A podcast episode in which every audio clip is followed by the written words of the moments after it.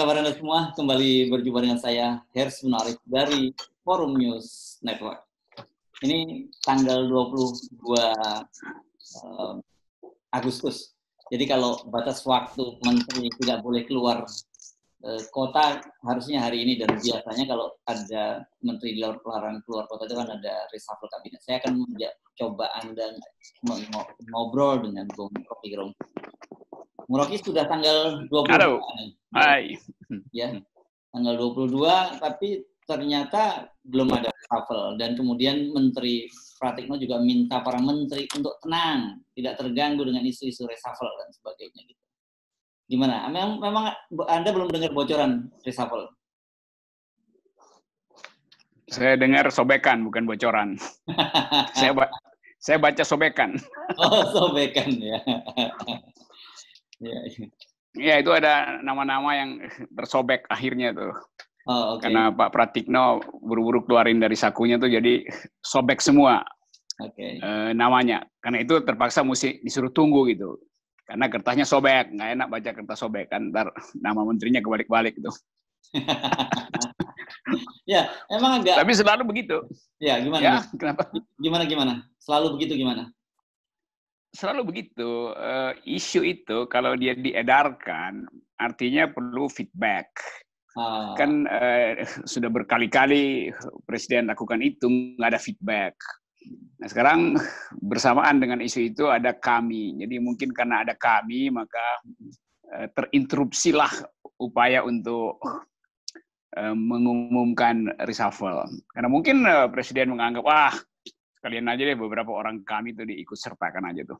Oh, gitu. maunya ya basernya maunya begitu kan. Kan baru jadi heboh kalau ada orang kami masuk. Kalau cuma ganti biasa aja tuh itu kan Golkar ditarik, Golkar dipindahin. Mm-hmm. Nasdem ditambahin, eh, PDIP ditambahin juga tuh. Jadi kalau cuma muter di antara situ, reshuffle itu nggak ada artinya tuh. Mm. Jadi ini saya berupaya untuk berpikir negatif ya bahwa mm bahwa presiden mungkin berpikir hendak mereshuffle, tapi uh, reshuffle-nya itu harus menghasilkan box yang baru, hmm. bukan box yang lama. Kalau box yang lama kan partainya itu, itu aja tuh. Hmm. Jadi saya kira itu soalnya itu selain karena sobek tadi ya.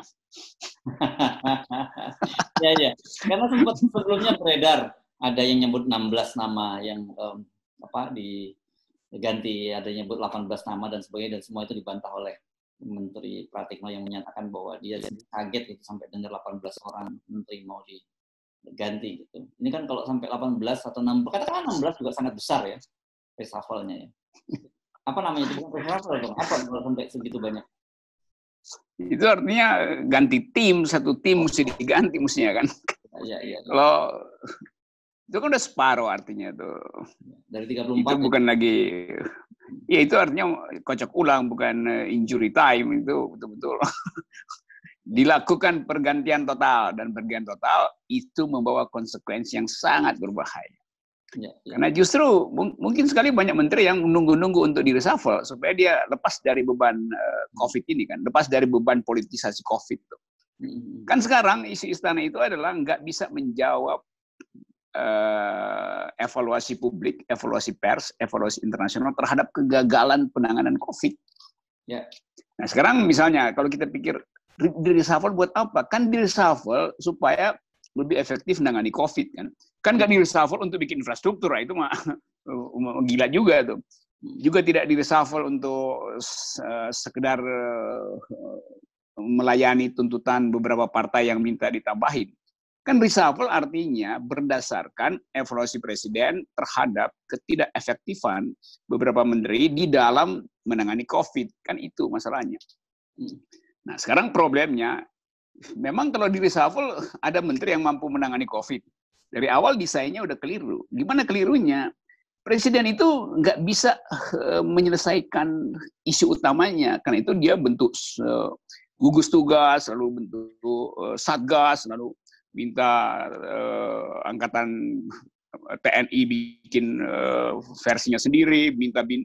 Jadi kelihatannya presiden yang mesti di reshuffle karena dia nggak mampu untuk mengkoordinasi aparat-aparatnya, tuh. Hmm. Kan ini ini karena kebingungan interpretasi kan. Ya, ya, ya, ya. Jadi misalnya uh, Departemen A nggak bisa interpretasikan apa yang dimaksud dengan presiden percepatan itu. Apa yang mau dipercepat kalau anggarannya nggak bisa di, didistribusikan? Apa yang mau dipercepat kalau besok saya percepat, kata si menteri, terus lusa saya ditangkap KPK tuh karena ada potensi kerugian negara.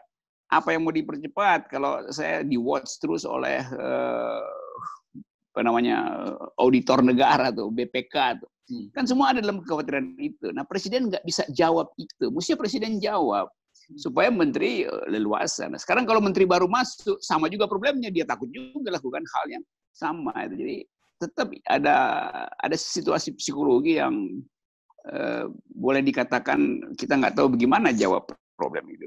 Yeah. Mungkin tanya pada Bob Dylan itu, uh, the answer is blowing in the wind. Itu. Oke itu enak lagunya enak banget itu. tapi tapi saya melihatnya dari sisi yang positif nih, Bung Rocky, COVID ini. Yeah. Uh, saya membaca berita hari ini misalnya tentang Eh, pernyataan dari Menteri Keuangan Sri Mulyani kemarin kan sebelumnya dia sempat mm-hmm. uh, mengeluh soal para menteri yang nggak ngerti baca anggaran, nggak punya pengalaman di dan sebagainya gitu. itu. Uh, yang menarik hari ini kan dia menyat, dia menyatakan agar apa uh, mengambil hikmahnya lah dari sisi agama dan dia minta agar lembaga-lembaga seperti pengumpul zakat, infak dan sebagainya itu lebih digiatkan lagi dalam situasi semacam ini. Ini kan menarik dong, orang menjadi lebih religius gitu. ya itu dari segi eh, ke, ke, ke kemanusiaan nih, eh, human face itu atau humanity. Oke, okay, saya apresiasi karena Sri Mulyani eh, mengembalikan seluruh daya intelektualnya, hmm. mengembalikan artinya menyerah sebetulnya, lalu kembalikan itu pada kekuasaan alam melalui uh, Tuhan yang Maha Kuasa itu. Itu itu versi humanitarian saya itu. Hmm. Tetapi bagaimanapun Sri Mulyani itu seorang teknokrat. Hmm. Jadi dia tentu juga berpikir secara ekonomi. Sini uh, saya mau duga aja bahwa uh, mungkin betul-betul dia mau bilang sebagai kasir gue tahu kas gue udah kosong nih. Yeah. Bisa nggak gue di bail out dulu dari uh, fasilitas lembaga-lembaga Islam zakat, zakat wakaf segala macam atau eh, sedekah, infak, sedekah dan sebagainya itu ya. Sudah segala macam.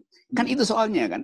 Hmm. Jadi orang akhirnya berpikir ini mau mau mengalihkan beban APBN ke uh, sistem ekonomi Islam. Nah itu soalnya kan di situ. Ini lepas dari uh, inti batinya yang terganggu. Jadi hmm, hmm. seolah-olah udah udah nggak ada cara nih. Jadi minta tolong akhirat aja gitu. Kira-kira minta tolong akhirat kan. Supaya diingat di akhirat bahwa uh, bahwa politik itu akhirnya harus diasuransikan pada doa itu. Hmm. Itu bagus aja secara personal. Tetapi secara sistem itu nggak benar. Karena dia mesti tetap mengatakan bahwa kami bekerja dan harus menghasilkan sesuatu. Ya. Doa itu adalah ada adalah uh, moral support aja. Jadi hmm. jangan uh, uh, mengalihkan isu dari krisis APBN lalu pergi pada semacam himbauan teologis. Itu itu dua hal yang harus dipisahkan itu. Ya, ya. Dalam bernegara itu ya. Ya. Kalau kita lihat um, dalam beberapa hari ini ya, mulai dari uh, curhat tadi kita sebut curhat dia tentang apa uh, menteri-menteri yang tidak bisa bekerja, kemudian dia mendorong orang untuk makan lebih banyak makan ke warteg dan sekarang bicara tentang pentingnya mengoptimalisasi apa dana-dana dari zakat, infak dan sedekah tadi wakaf itu eh, publik bisa membaca memang sebagai kasir ini ada problem yang serius. Itu yang ditangkap oleh publik kan sekarang. Ya, itu. Jadi publik eh, publik sebenarnya udah tahu dari awal. Mm-hmm. Karena kan orang tunggu realisasinya tuh. Ada ada peta peta gugus tugas, ada peta Erick Thohir, ada peta LBP, peta Erlangga segala macam. Kan mestinya peta itu dibaca presiden, lalu presiden memilih itu peta ini duluan, peta ini belakangan. Tapi peta itu semuanya ada di depan presiden. Lalu presiden mulai dorong semua peta itu tuh.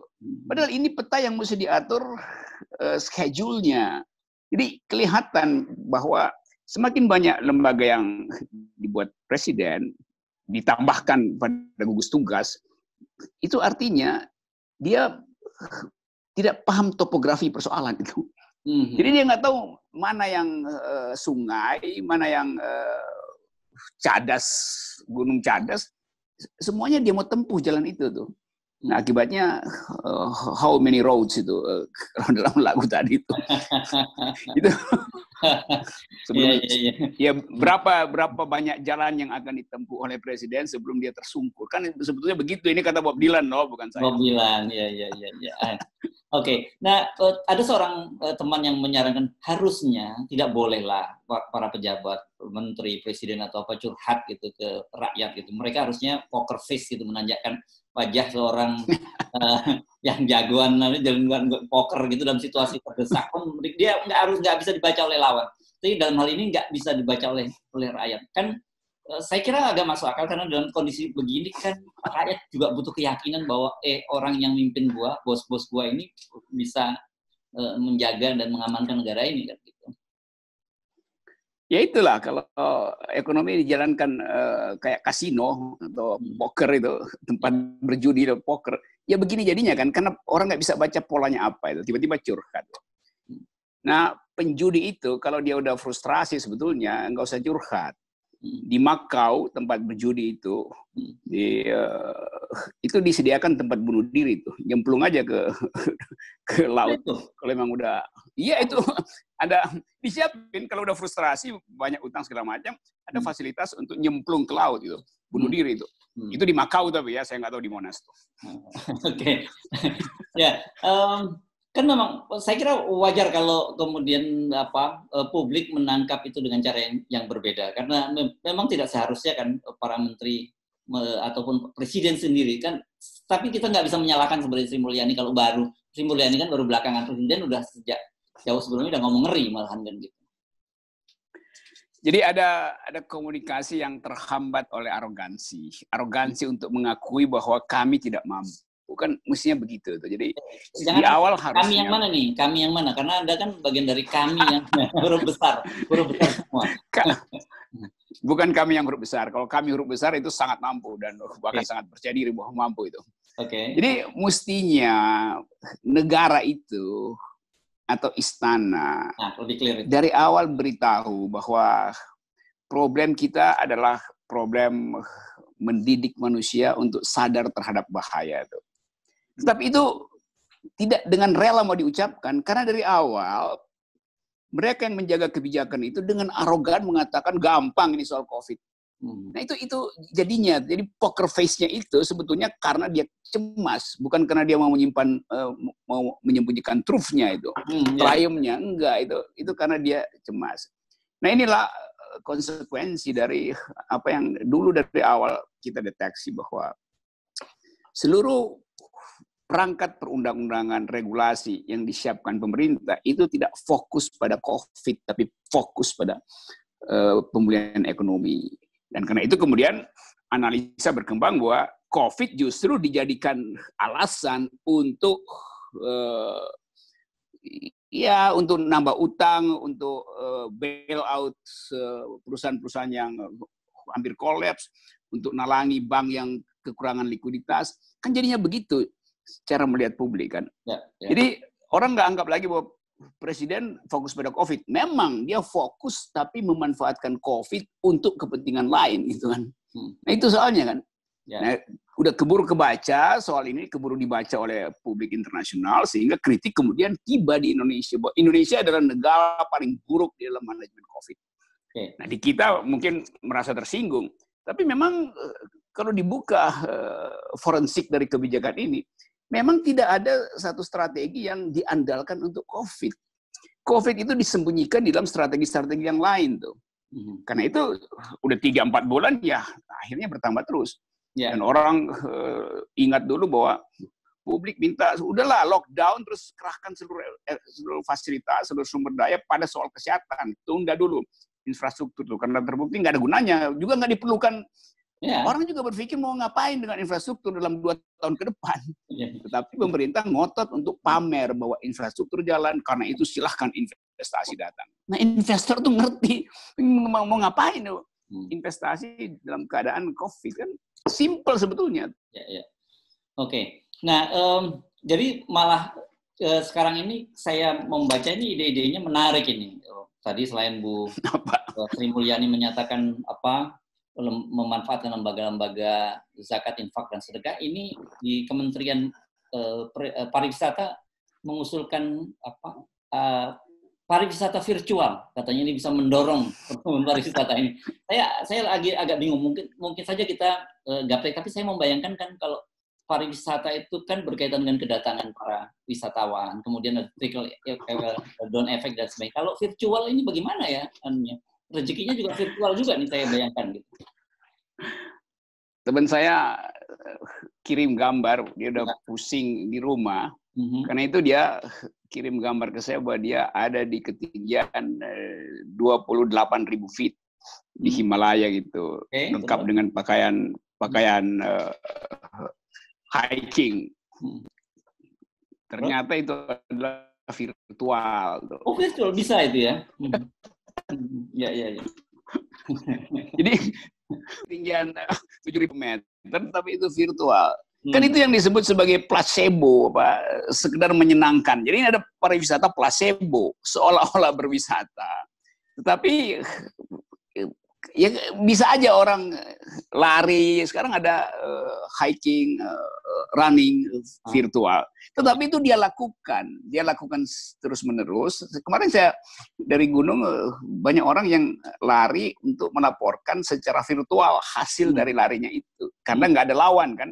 Masing-masing bisa pilih gunung sendiri-sendiri buat lari. Tapi nanti dihitung elevasinya kekumpul berapa setiap hari. Nah, itu yang namanya virtual tapi kalau pariwisata itu ya, ya nonton ya nonton kalender aja kan. Ya, atau nonton gambar-gambar di kalender. Di YouTube jangan ya, YouTube. Ya. Ini atau nonton di gambar-gambar di kalender. Jadi kelihatannya bahkan untuk menjelaskan apa itu wisata virtual, pemerintah nggak sanggup. Kan dia bisa bikin sebetulnya kasih contoh ini loh wisata virtual. Akibatnya jadi olok-olok kan. Minimal ya. kita berdua lagi olok-olok tuh dan memang berhak untuk mengolok-olok karena jadi itu kembali karena idenya juga virtual. Ya, ya. Itu saya membayangkan tiba-tiba begitu seperti teman Anda tadi naik ke Himalaya tujuh mm -hmm. tapi dia virtual tapi dia saya, bikin. saya sudah anu loh sampai puncak Himalaya loh, tapi bohong gitu. Dan itu soalnya kan kan wisata itu harus menghasilkan trickle down effect, multiplier dari kehadiran seseorang di situ. Yeah. Ada souvenir yang dibeli, ada ada tips buat uh, petugas, buat uh, pramu wisatanya. Kan itu nggak berjalan kan? Yeah, yeah. Jadi kita membayangkan itu kalau kabinet rapat itu itu isinya imajinasi imajinasi dungu tuh. Mm -hmm.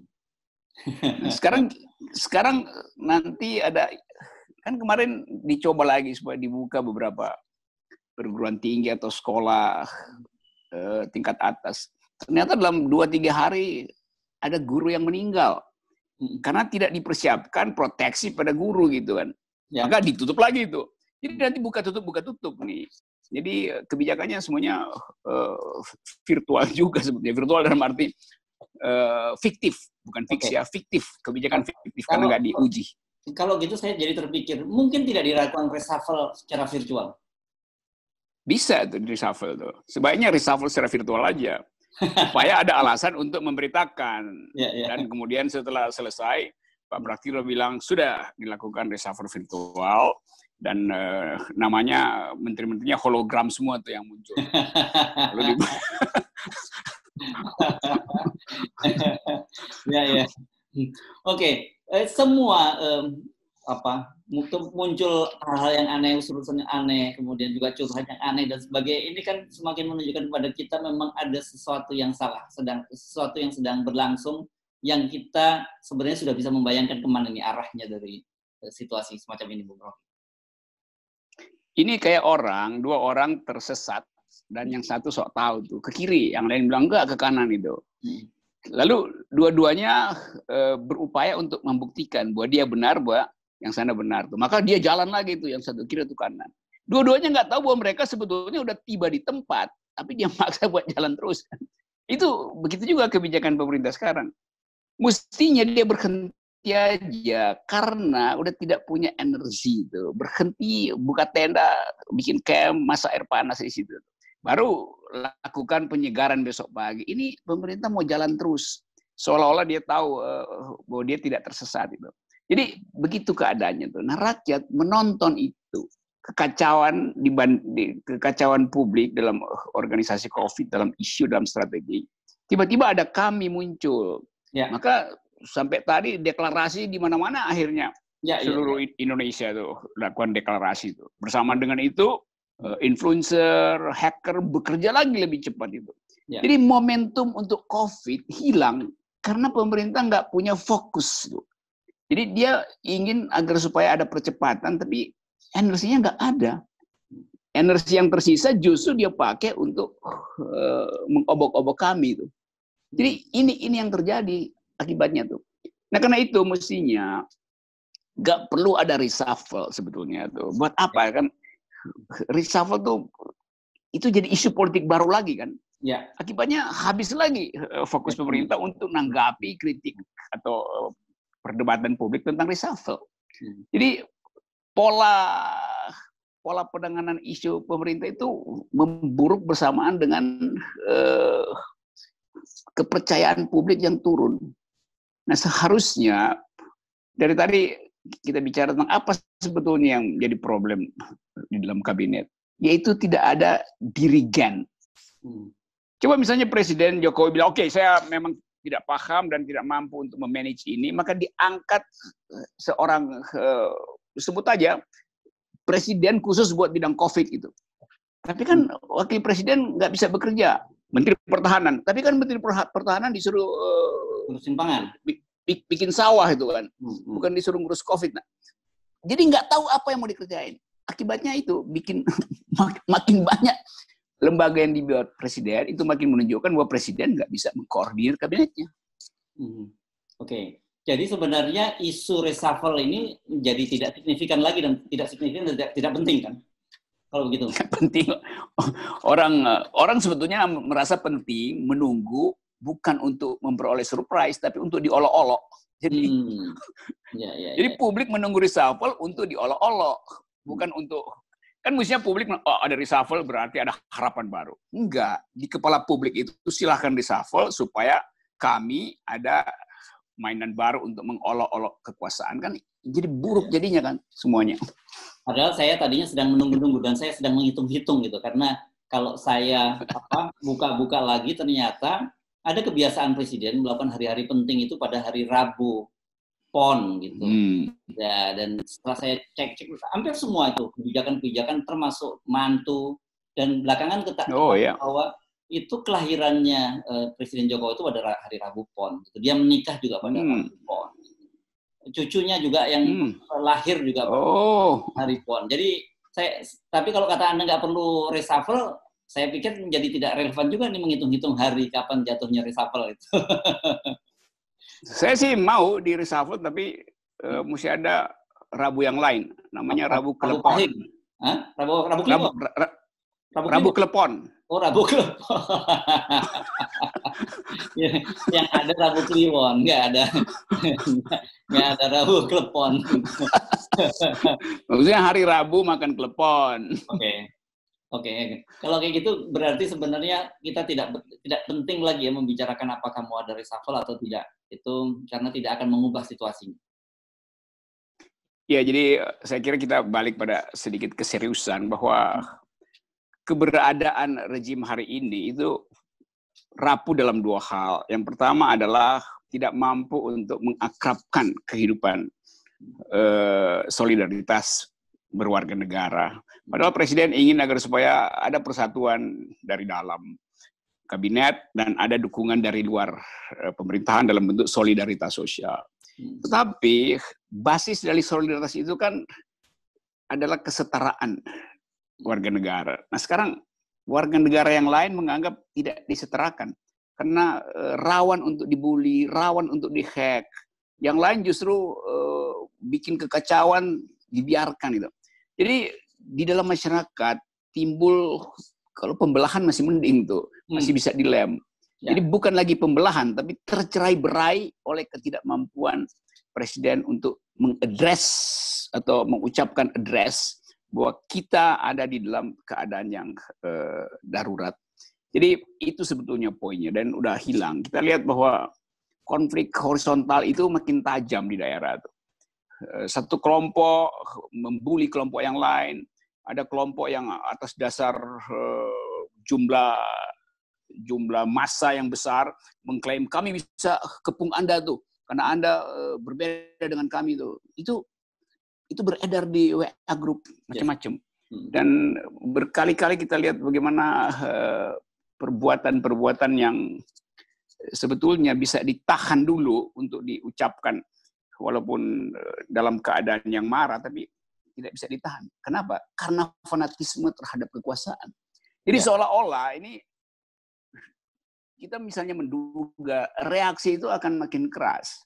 Kami dideklarasikan, tiba-tiba ada kita dideklarasikan. Hmm. Lalu ada kami versi lain. Jadi reaksi yang timbul bukan persahabatan yang diperlihatkan, tapi reaksi. Dan reaksi itu adalah reaksi untuk bertentangan. Jadi itu soalnya tuh. Jadi semen sosial kita itu uh, tidak lagi mampu untuk melekat karena racikan semen itu tidak bisa dihasilkan melalui kebijakan yang sehat. Oke, kalau kalau begitu sebenarnya kami ini membuka diri kalau presiden atau pemerintah itu mengajak kami untuk ikut membantu menyelesaikan persoalan-persoalan bangsa ini. Ya, pasti kak, kami kan oh. itu ada kalangan uh, pakar yang begitu banyak tuh mungkin separuh dari kepakaran di Indonesia tuh ada di situ di daerah juga segala macam akademisi segala macam. Jadi sampai ke tingkat lokal ada fasilitas untuk bercakap-cakap.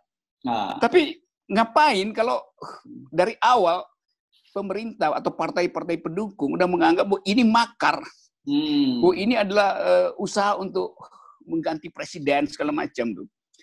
Jadi dibikin proyeksi sehingga percakapan akhirnya buntu lagi kan. Yeah. Maka saling uh, ngepung, mem buruk segala macam. Tadi saya dapat mem bahwa digambarkan di situ eh, toko-toko ada nama saya di situ terkait dengan sini, terkait dengan situ.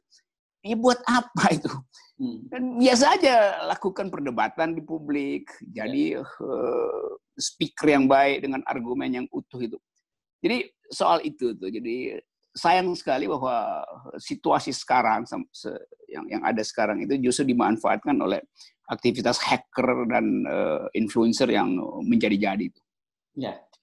Oke, itu saya kira uh, satu apa yang perlu kita highlight ya bahwa kami itu bukan seperti yang di uh, di, di apa di bukan di apa ya di citra buruk bukan citra apa ya, di persepsikan buruk gitu ya bahwa kami itu adalah suatu gerakan makar yang ingin menjatuhkan pemerintahan itu saya kira penting untuk digarisbawahi, Bung Rocky.